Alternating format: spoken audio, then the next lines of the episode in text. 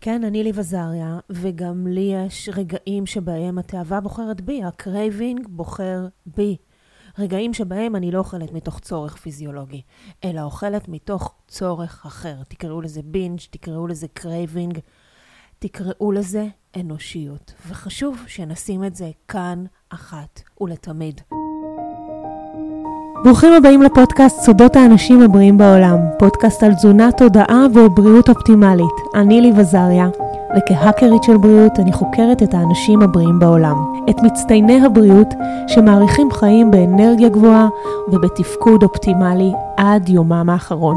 את מסע המחקר שלי אני מפגישה עם מדע אריכות החיים המיטבית, ובכל פרק אביא את העקרונות לפיצוח קוד ההפעלה של הגוף בצורה פרקטית ופשוטה, כדי שגם אתם תוכלו לקחת את הגוף שלכם לרמה הבאה. סודות האנשים הבריאים בעולם מתחילים עכשיו.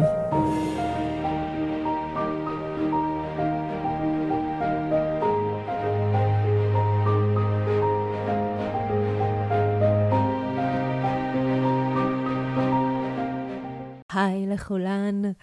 בגלל שהפרק הזה כל כך חשוף ואותנטי, אמ, אז בא לי פשוט, פשוט לצלול לתוכו. פתחתי רמקול, אה, מיקרופון, סליחה, ואני פשוט צוללת בצורה הכי אותנטית וחשופה ובלי שריון, ואני מביאה לכם את הדברים כמו שהם. הפרק הזה נולד מתוך אמירות שאני שומעת, שככה נזרקות לאוויר. זה יכול להיות בבית ספר של הבנות שלי, וזה יכול להיות בחדר הכושר שאני נמצאת, ואמירות כמו, טוב, את uh, אוכלת רק חסה, אז uh, את לא יודעת מה, על מה אני מדברת, או את אוכלת לפי הספר, אז אין לך בעיות. uh, ואת לא חורגת, או את לא יודעת מה זה לאכול בלילה ולקום בבוקר עם תחושה נוראית, ועוד כל מיני אמירות שנאמרות ככה ונזרקות לאוויר, אה, וככה מנשים שכנראה, אחד, לא מכירים את ההיסטוריה שלי, אה, ובכלל את מערכת היחסים שלי מול האכילה, וגם איך, נול... איך, איך בכלל באמצע החיים אה, בחרתי לעבור מקצוע ולהבין שזאת השליחות שלי. אה, מתוך הכאב המאוד מאוד עמוק שלי, ומתוך מערכת היחסים הקלוקלת אה, שהייתה לי עם האכילה שלי, ומתוך מערכת היחסים שאני מתאמנת עליה כל יום, גם היום, גם עכשיו, גם בכל רגע, אה, וכנראה במהלך כל חיי. אז אני פשוט אתחיל ואספר רגע, וברגע של כנות, ואני אומר שמערכת היחסים שלי עם האכילה שלי התחילה אי שם בגיל 10, 11, 12. נולדתי לאימא שהיא מאוד uh, כזאת חטובה ורזה, ואבא שהוא שמן. ותמיד uh, בגיל 10, 11, 12 הגוף מתחיל להשתנות וקורים דברים. ו... ופתאום אני מוצאת את עצמי שאני יותר שמנה מאימא שלי. Uh, ואני מסתכלת, וזה נראה לי משהו שהוא לא לגיטימי, לא נורמלי בשום צורה, ואני שואלת את עצמי, למה ילדה uh, בגיל שלי, למה אני יותר גדולה מאימא שלי? Uh, וזה, וזה מתחיל לעלות תהיות, ואני מתחילה לגלות את הגוף שלי, ומתחילים לי עניינים עם דימוי הגוף שלי, ו... אמ, ואני מתחילה אה, לבדוק מה אפשר לעשות כדי אה, לשנות את, ה... את, את המשוואה הזאת. ואני גדלה בבית שיש בו אה, הרבה אוכל שבינו לבין בריאות אין הרבה קשר. וסבתא מרוקאית שאוהבת אותך רק דרך הצלחת, אה, וככה היא מראה את האהבה שלה, וכל מה שאני עושה לא עוזר, אה, ואני מוצאת את עצמי אה, מחפשת פתרונות אחרים, ואני מוצאת את עצמי שיש פתרון ממש קל, אפשר לאכול, ואז ללכת ולהקיא את האוכל, וזהו, האוכל לא נשאר בפנים. אני מצד אחד יצאתי מסופקת, כי אכלתי מה שרציתי, ואחר כך הלכתי והוצאתי את זה בשירותים. ובהתחלה זה ממש נראה כמו ירח דבש, זה מרגיש ככה, שעליתי על הסיסטם, מצאתי את הנוסחה, וזה עובד לי מדהים, ולאט לאט הדבר הזה הולך והופך להיות אה, מאורה חשוכה. אה, ומין אה, חור כזה שאני לא מצליחה לצאת ממנו, וזה הופך להיות גם אה, איזה איזה טרנד כזה אצלנו בבית ספר, שכמה ילדות הולכות, מקיאות, אוכלות טילון, מקיאות אותו בשירותים. אה, אגב, אני לא יודעת מה, איך המשיכו אותן אה, בנות, אצלי הבולמיה המשיכה 15 שנים. וזה גבר ממני מחירים מאוד מאוד כבדים, גם ברמה הגופנית, הנפשית, הרגש, הרגשית, מין חיים כפולים כאלה, שמבפנים אני רקובה רקובה, ומבחוץ מבחוץ זה נראה שהכל בסדר, ואני מצליחה להסתיר את זה די טוב אה, הרבה מאוד שנים. אה, ואני ככה קצרה. קצר הפרק מלהכיל את כל uh, מסע ההחלמה שלי, אבל אני אתן פה fast forward, שבעצם uh, uh, אני בוחרת לקחת את עצמי בידיים ולחפש טיפול לבולמיה. ואני מנסה פסיכולוגים, פסיכיאטרים, כדורים, וזה לא עובד. אה, בסופו של דבר, אני, אני, אני אישה אוטודידקטית, אז אה, אה, אישה מאוד צעירה, ואני מתחילה לחקור את עולמות הבריאות והרגש.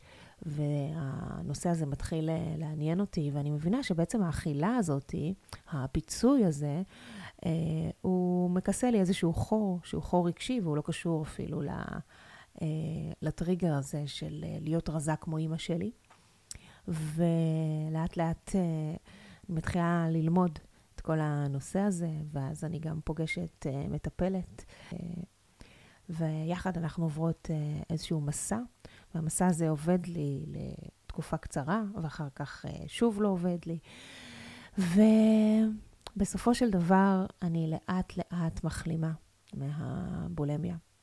ואני מבינה שההכאה היא רק הסימפטום למשהו הרבה הרבה יותר עמוק, לחור הרבה הרבה יותר גדול, שאני עוקבת אותו דרך ההכאה. אה, ואחרי שנה שלא הכיתי, וטיפלתי בעצמי. אמרתי שזה הרגע הנכון שיום אחד, אני, מה שאני ארצה לעשות זה לעזור לנשים, לצלוח את המערכת יחסים שלהם עם המשקל, עם האכילה שלהם. אה, לא ידעתי איך, לא ידעתי כמה, אז באותו הזמן עוד הייתי מעצבת פנים. אה, מעצבת לחנויות מסחריות, אה, בקניונים, יש לי צוות עובדות. אה, ולא ידעתי איך זה יהיה, אבל ידעתי שזה מה שאני רוצה לעשות. ולימים, לאט לאט פתחתי קליניקה והתחלתי כמובן קודם כל ללמוד תזונה בהרבה מאוד, בכל מיני רבדים של תזונה. ואחר כך אה, גם NLP ואימון מנטלי ורגשי, ובעצם הרגשתי שיש לי איזה ארגז כלים שאני יכולה לצאת איתו החוצה. אה, ואני מספרת את כל הדבר הזה אה, שנים קדימה, אחורה. וכמובן, אני תלמידה נצחית, אני עד היום לומדת, אני עוד בעודי מדברת כאן, אני לומדת, ב... לומדת גם אה, נטורופתיה וצמחי מרפא ופטריות מרפא ששינו את חיי, ומתאמנת כל הזמן, מתאמנת על מערכת היחסים שלי עם האכילה שלי. ובאמת, עברו הרבה שנים מאז אותה הפרעת אכילה. ועדיין אני כל יום מתאמנת על המערכת הזאת שנקראת היחסים שלנו עם האכילה. וכן, אני, שמלווה נשים, מאות נשים בכל חודש מחדש, עם צוות נשים מופלא, עם סייקליות שעושות תהליכים אה, מדהימים. אה, גם אני עדיין מתאמנת על החלק הזה שנקרא האכילה שלנו. וכן, רוב הזמן אני אוכלת טוב. אבל חלק מהזמן אני אוכלת מתוך תאווה ו craving שלא קשורים לרעב הפיזיולוגי שלי, אלא קשורים לצורך אחר. לפעמים זה צורך הורמונלי, לפעמים רגשי, לפעמים בלי סיבה ידועה מראש. וכן, אני יכולה למצוא את עצמי חולשת על המקרר והמזווה הלוך ושוב, והמקום הזה לא מערער אותי. הוא לא, אני לא, אני לא שואלת את עצמי, איך יכול להיות שאת, שמלווה ומלמדת נשים להיטיב עם מערכת היחסים שלך, עם האכילה שלך, את מוצאת את עצמך שהתאווה מנצחת אותך לפעמים. אני לא שואלת את עצמי את זה, כי אני יודעת שהמקום הזה, שבו אנחנו אוכלות, לא מתוך צורך פיזיולוגי, אלא מתוך צורך רגשי, הוא מקום אנושי. וההבנה הזאתי, שאנחנו לא מוצר מוגמר, אנחנו משתנות בכל יום, והאוכל הולך איתנו לכל מקום. כי לפני הכל הוא צורך קיומי, אז הוא פוגש אותנו בכל יום אה, מחדש. והמקום הזה שבו אני שמה על השולחן, אני אומרת, אני, כן, ליב, שניצחתי את הבולמיה, כן, יודעת שיש בי, בליב, כמה חלקים. יש את החלק שאוכל טוב, שדואג לעצמו, שקם בבוקר והולך להתאמן, דואג לעשות אמבטיית שמש, עושה הכי טוב שאני יכולה עבור הגוף שלי. וכן, אני מבשלת לעצמי גם כשאני לא סובלת מטבח. וכן, אני עושה דברים שאולי פעם לא הייתי עושה, אבל הם הפכו להיות האוטומט שלי. וזה החלק האחד שבי. ויש עוד חלק שבי, שהרבה פעמים זה חלק שאני יכולה לא לאהוב אותו, אבל הוא חלק ממני. חלק כזה שבאזורי זמן מסוימים, נגיד על ציר הזמן של החודש, נגיד לפני הווסת, שלא מספיק שאני בלתי נסבלת, אז אני גם פשוט, לא, לא ברור לי מה אני רוצה, איזה אוכל אני רוצה, מה, מה, מה בא לי עכשיו. כן, אז אני אוכלת לא מתוך צורך שהוא פיזיולוגי, אלא יש שם משהו אחר. וכן, כשאני עצובה, או כשאני עצבנית, או, או שאפילו אני לא יודעת למה, כן, יוצא שאני פשוט אוכלת לא בדיוק לפי הספר.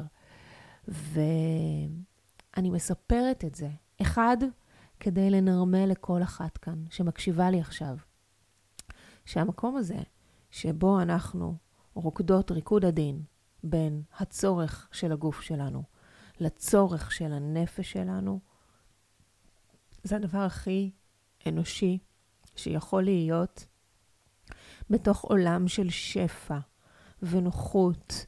ו... ואני חושבת שהמקום הזה שבו אנחנו יכולות להיות בכנות, כנות רדיקלית מול ה... מול כל החלקים שבתוכנו, זה המקום המרפא. זה המקום שבו אני מתחילה את הריפוי. אני, זה לא רק אותה אה, ליב של האינסטגרם שבוחרת לשים מה שהיא שמה ב front, שבוחרת לשים את הארוחות הטובות, את האימונים הטובים, את, ה, את הדאגה לעצמה, אלא אני, אני זו גם ליב, שבחלק מהפעמים גם תבחר אחרת. וה craving יבחר בה, ופתאום הכמות תהיה אחרת, וצורת הלעיסה תהיה אחרת, וזה ישפיע עליי. ומספיק, והדבר הזה שבו אני קודם כל שמה את זה על השולחן, ואומרת, כן, אני ליב ואני בנויה מכמה חלקים. זה לא טוב או רע, זה בעצם כמה חלקים שמרכיבים אותי. והמקום הזה, אחד, הוא משחרר, שניים, הוא אנושי, שלוש, הוא פגיע, וככל שאני עובדת עם המקום הפגיע שלי, ומקבלת ונותנת לו מקום, יש לי אפשרות להיות בנוכחות מולו.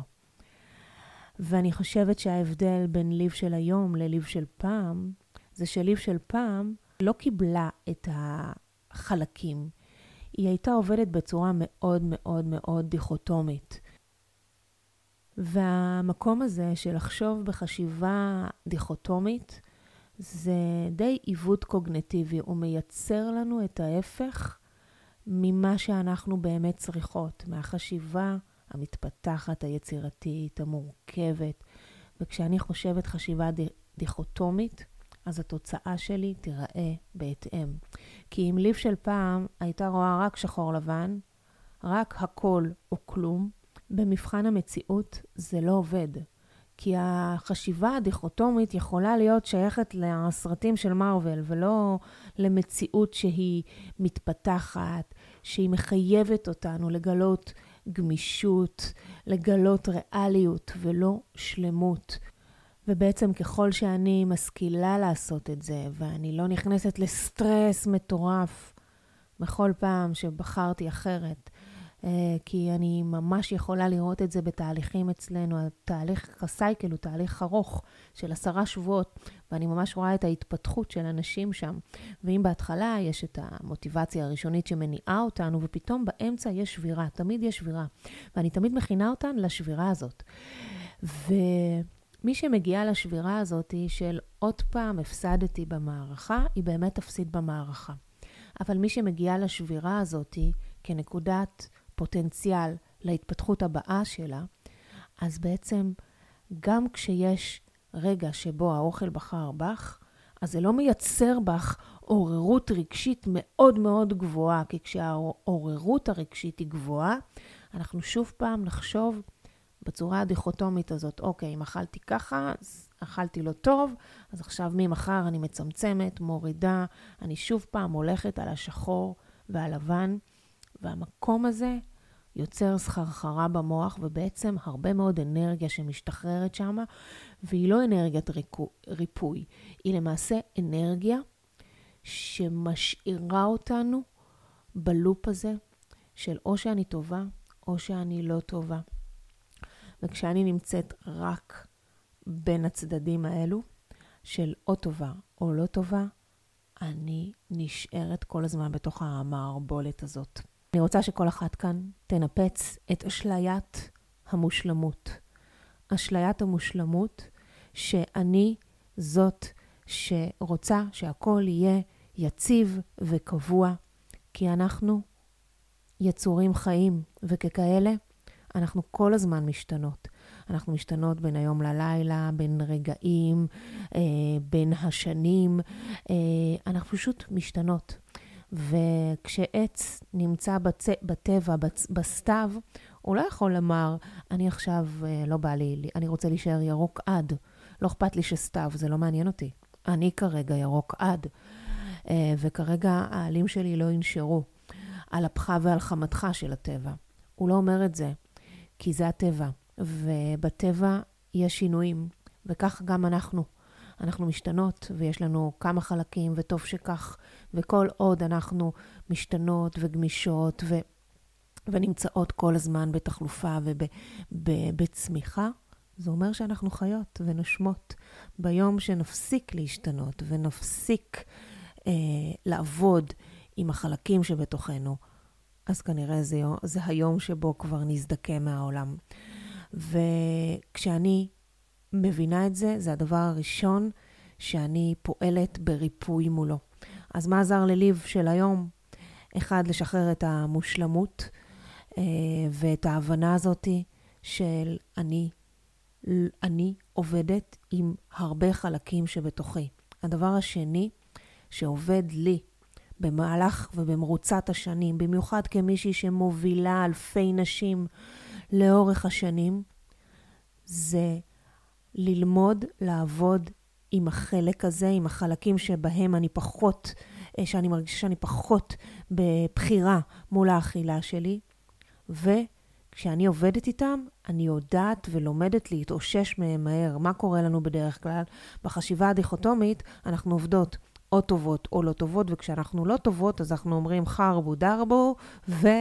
יאללה, התחלתי, אני לא אוכלת טוב, אז כל היום ממשיך, ואז יום אחרי, ועוד יום, ואני יוצאת לגמרי והאיזון ההורמונלי שלי משתבש, והתודעה שלי משתבשת, ובעצם אני בסחרחרה הזאת כל הזמן. אבל כשאני מבינה שזה חלק בתוכי, וזה קרה, ואני, הדבר הראשון שאני רוצה לעשות זה להתאושש מאותו אירוע מהר. אחד, להבין, ללמוד את האירוע הזה, כי אין כמו ללמוד מתוך נקודות השבר. הפוטנציאל הכי טוב שלנו ללמידה הוא פוטנציאל שנמצא מתוך הנקודות האלו שבהם אכלתי לא טוב, נשברתי, בכיתי, כעסתי, ואני רואה מה מנהל אותי שם, מה הטריגרים שם, וכשאני לומדת אותם, אז אז כשאני באמת לומדת, לא כשאני כועסת עליהם, כי כשאני כועסת על החלקים האלו, הם יבואו אליי שוב פעם. ריבית דריבית, זה מה שיקרה. אבל כשאני מחבקת אותם ואומרת, וואו, מה היה שם? הייתי שם מאוד עצבנית. כעסתי על מישהו בטלפון, וזה גרם לי עכשיו ללכת ושנייה לקבל איזה שקט מול המקרר, מול העוגה. מה קרה לי שמה? ואני מחבקת את זה. ואני אומרת, הכל טוב, הכל בסדר. ואיזה מזל שאני אני, ואני חיה בעולם מופלא. ומעצם היותי אנושית, אני יכולה ממש בעוד רגע לבחור רגע חדש עבור עצמי. וליב של מקודם יכולה ממש להיות ליב אחרת, ממש בעוד רגע. והמקום הזה עוזר לי להתאושש ולבחור סייקל חדש. וככל שאני מתאוששת מהר מסיטואציות כאלו, אני מאפשרת לעצמי לגדול ולהתפתח פנימה. ובעצם אני לא מעלימה את האירועים האלו, אבל אני כן מגדילה את הטווח שלהם. את הטווח בין אירוע לאירוע הוא כבר הופך להיות טווח גדול יותר. כי ככל שאני לא מתנגדת, אלא אני מגיעה ועובדת עם החלק הזה, קל לי יותר לפעול יחד איתו. ואתן תראינה, כל מי שתתנסה ב- ב- להתאושש מהר, ובהתאוששות הזאת יש עוד נדבך שאני רוצה להכניס, אבל ככל שאני אתאושש מהר, אני אלמד מה היה שם בסיטואציה, אני אבוא לחלק הזה, לא בכעס, לא בהתנגדות, אלא בהבנה. מה באמת היית צריך? מה החלק הזה בעצם ביקש ממני? מה הרווח היה לו עכשיו של אכילה שהיא אימפולסיבית? וכשאני מבינה את הרווח הזה, אני יודעת לפעם הבאה, יש לי רפרנס, לפעם הבאה אולי לפעול טוב יותר.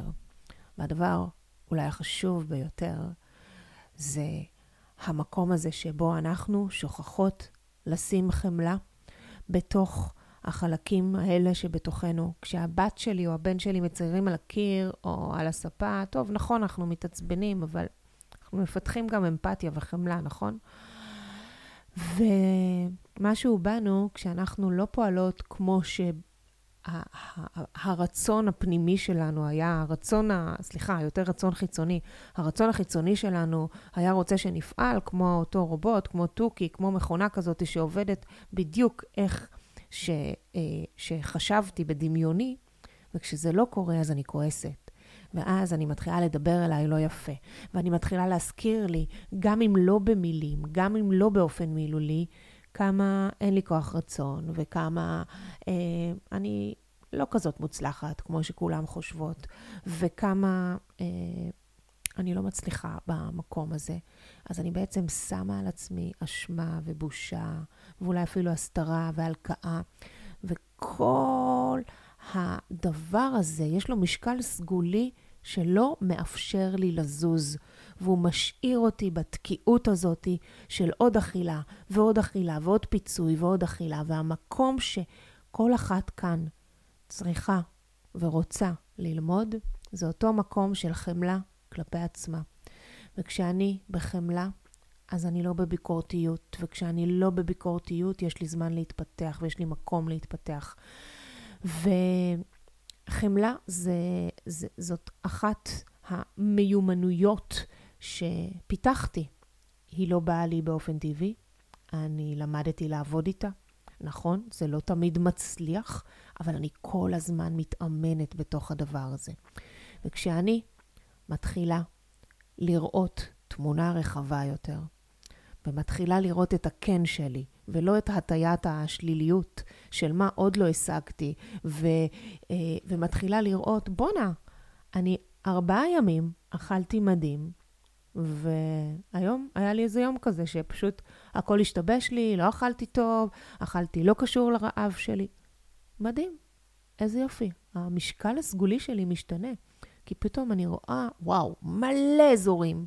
האזור הגדול ביותר שאני רואה זה האזור שדאגתי לעצמי, והאזורים, האזור הקטן זה אזור שבו האוכל בחר בי, התאווה בחרה בי. So fucking what?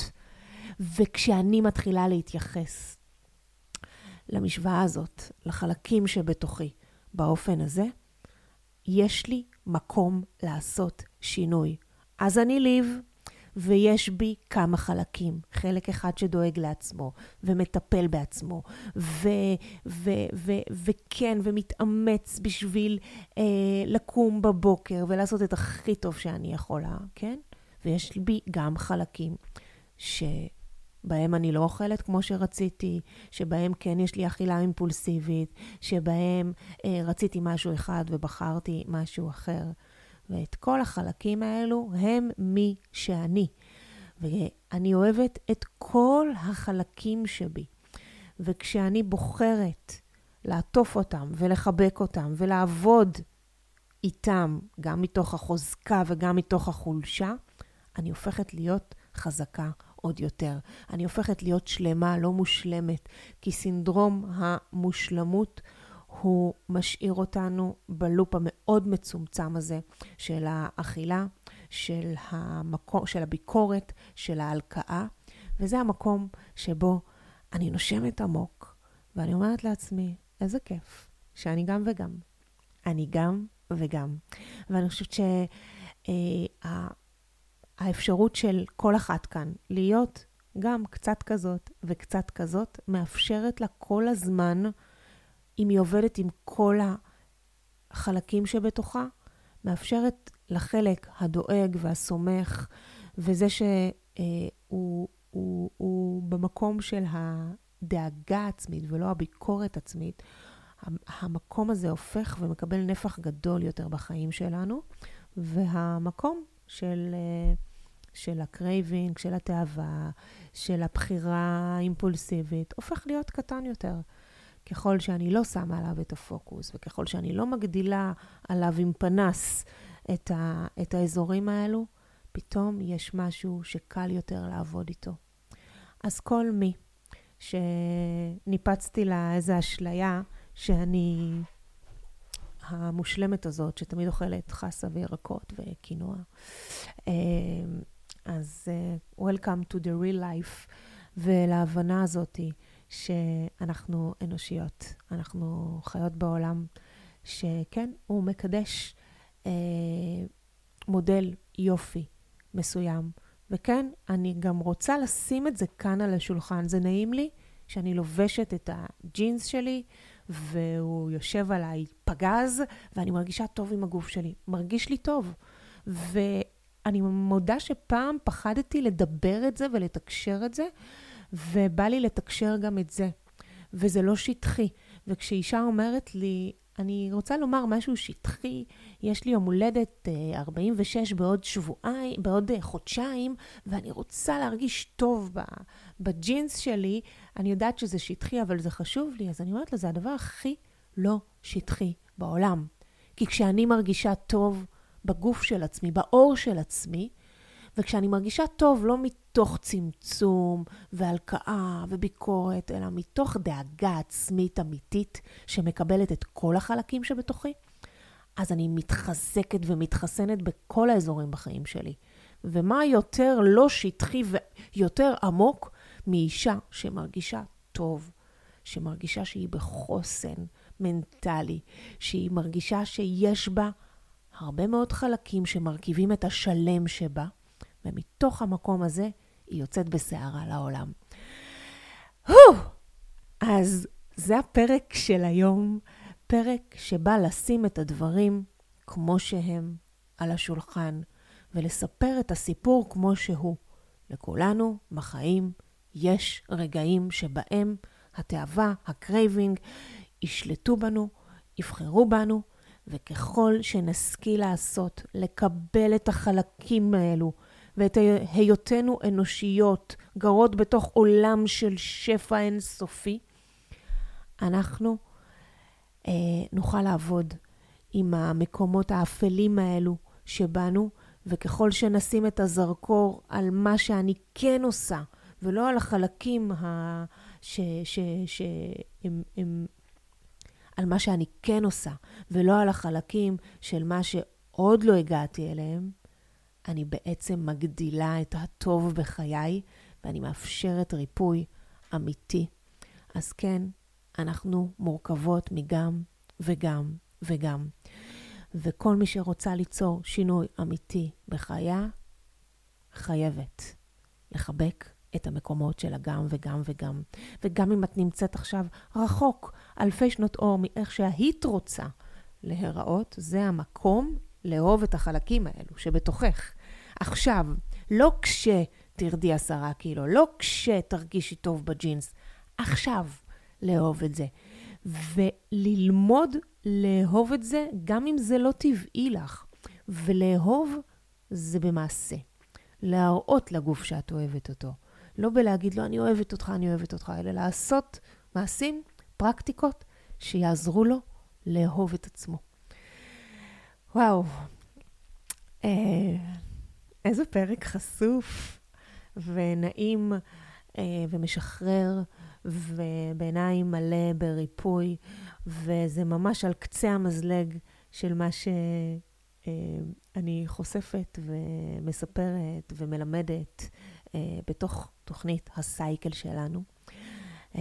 ומי מכן שרוצה ללמוד לעבוד עם כל החלקים שבתוכה, שרוצה לאהוב את עצמה על כל הרבדים, שרוצה לעשות תהליך אמיתי, תהליך עומק אמיתי, ולהצליח עם האכילה, כמו בשאר האזורים בחיים שלה, אני מזמינה אותך לתוכנית הסייקל שמתחילה ממש ב-18 לשני, וביום ראשון הקרוב, ב-11 לשני, אני עורכת הדרכת סייקל, שבה אני ממש הולכת להסביר איך עובדת השיטה, למי היא מיועדת. למה 20 אלף נשים עשו את התהליך שלנו אה, וממשיכות לבוא שוב ושוב ושוב, אה, מה הסיבה. אה, ועוד מלא הפתעות שאני מספרת רק בהדרכה, והטבות שאני נותנת רק בהדרכה. אני שמה לכם פה לינק להצטרפות. אני מקווה שהפרק הזה נגע בכן, ואולי פתח איזה צוהר חדש לחשיבה מחודשת, לא דיכוטומית, כזאת שמאפשרת ריפוי ושינוי אמיתי. אני מאחלת לנו בשורות טובות, ריפוי טוב, בריאות טובה, מיטיבה, ושלום עם כל החלקים שבתוכנו. להתראות בפרק הבא.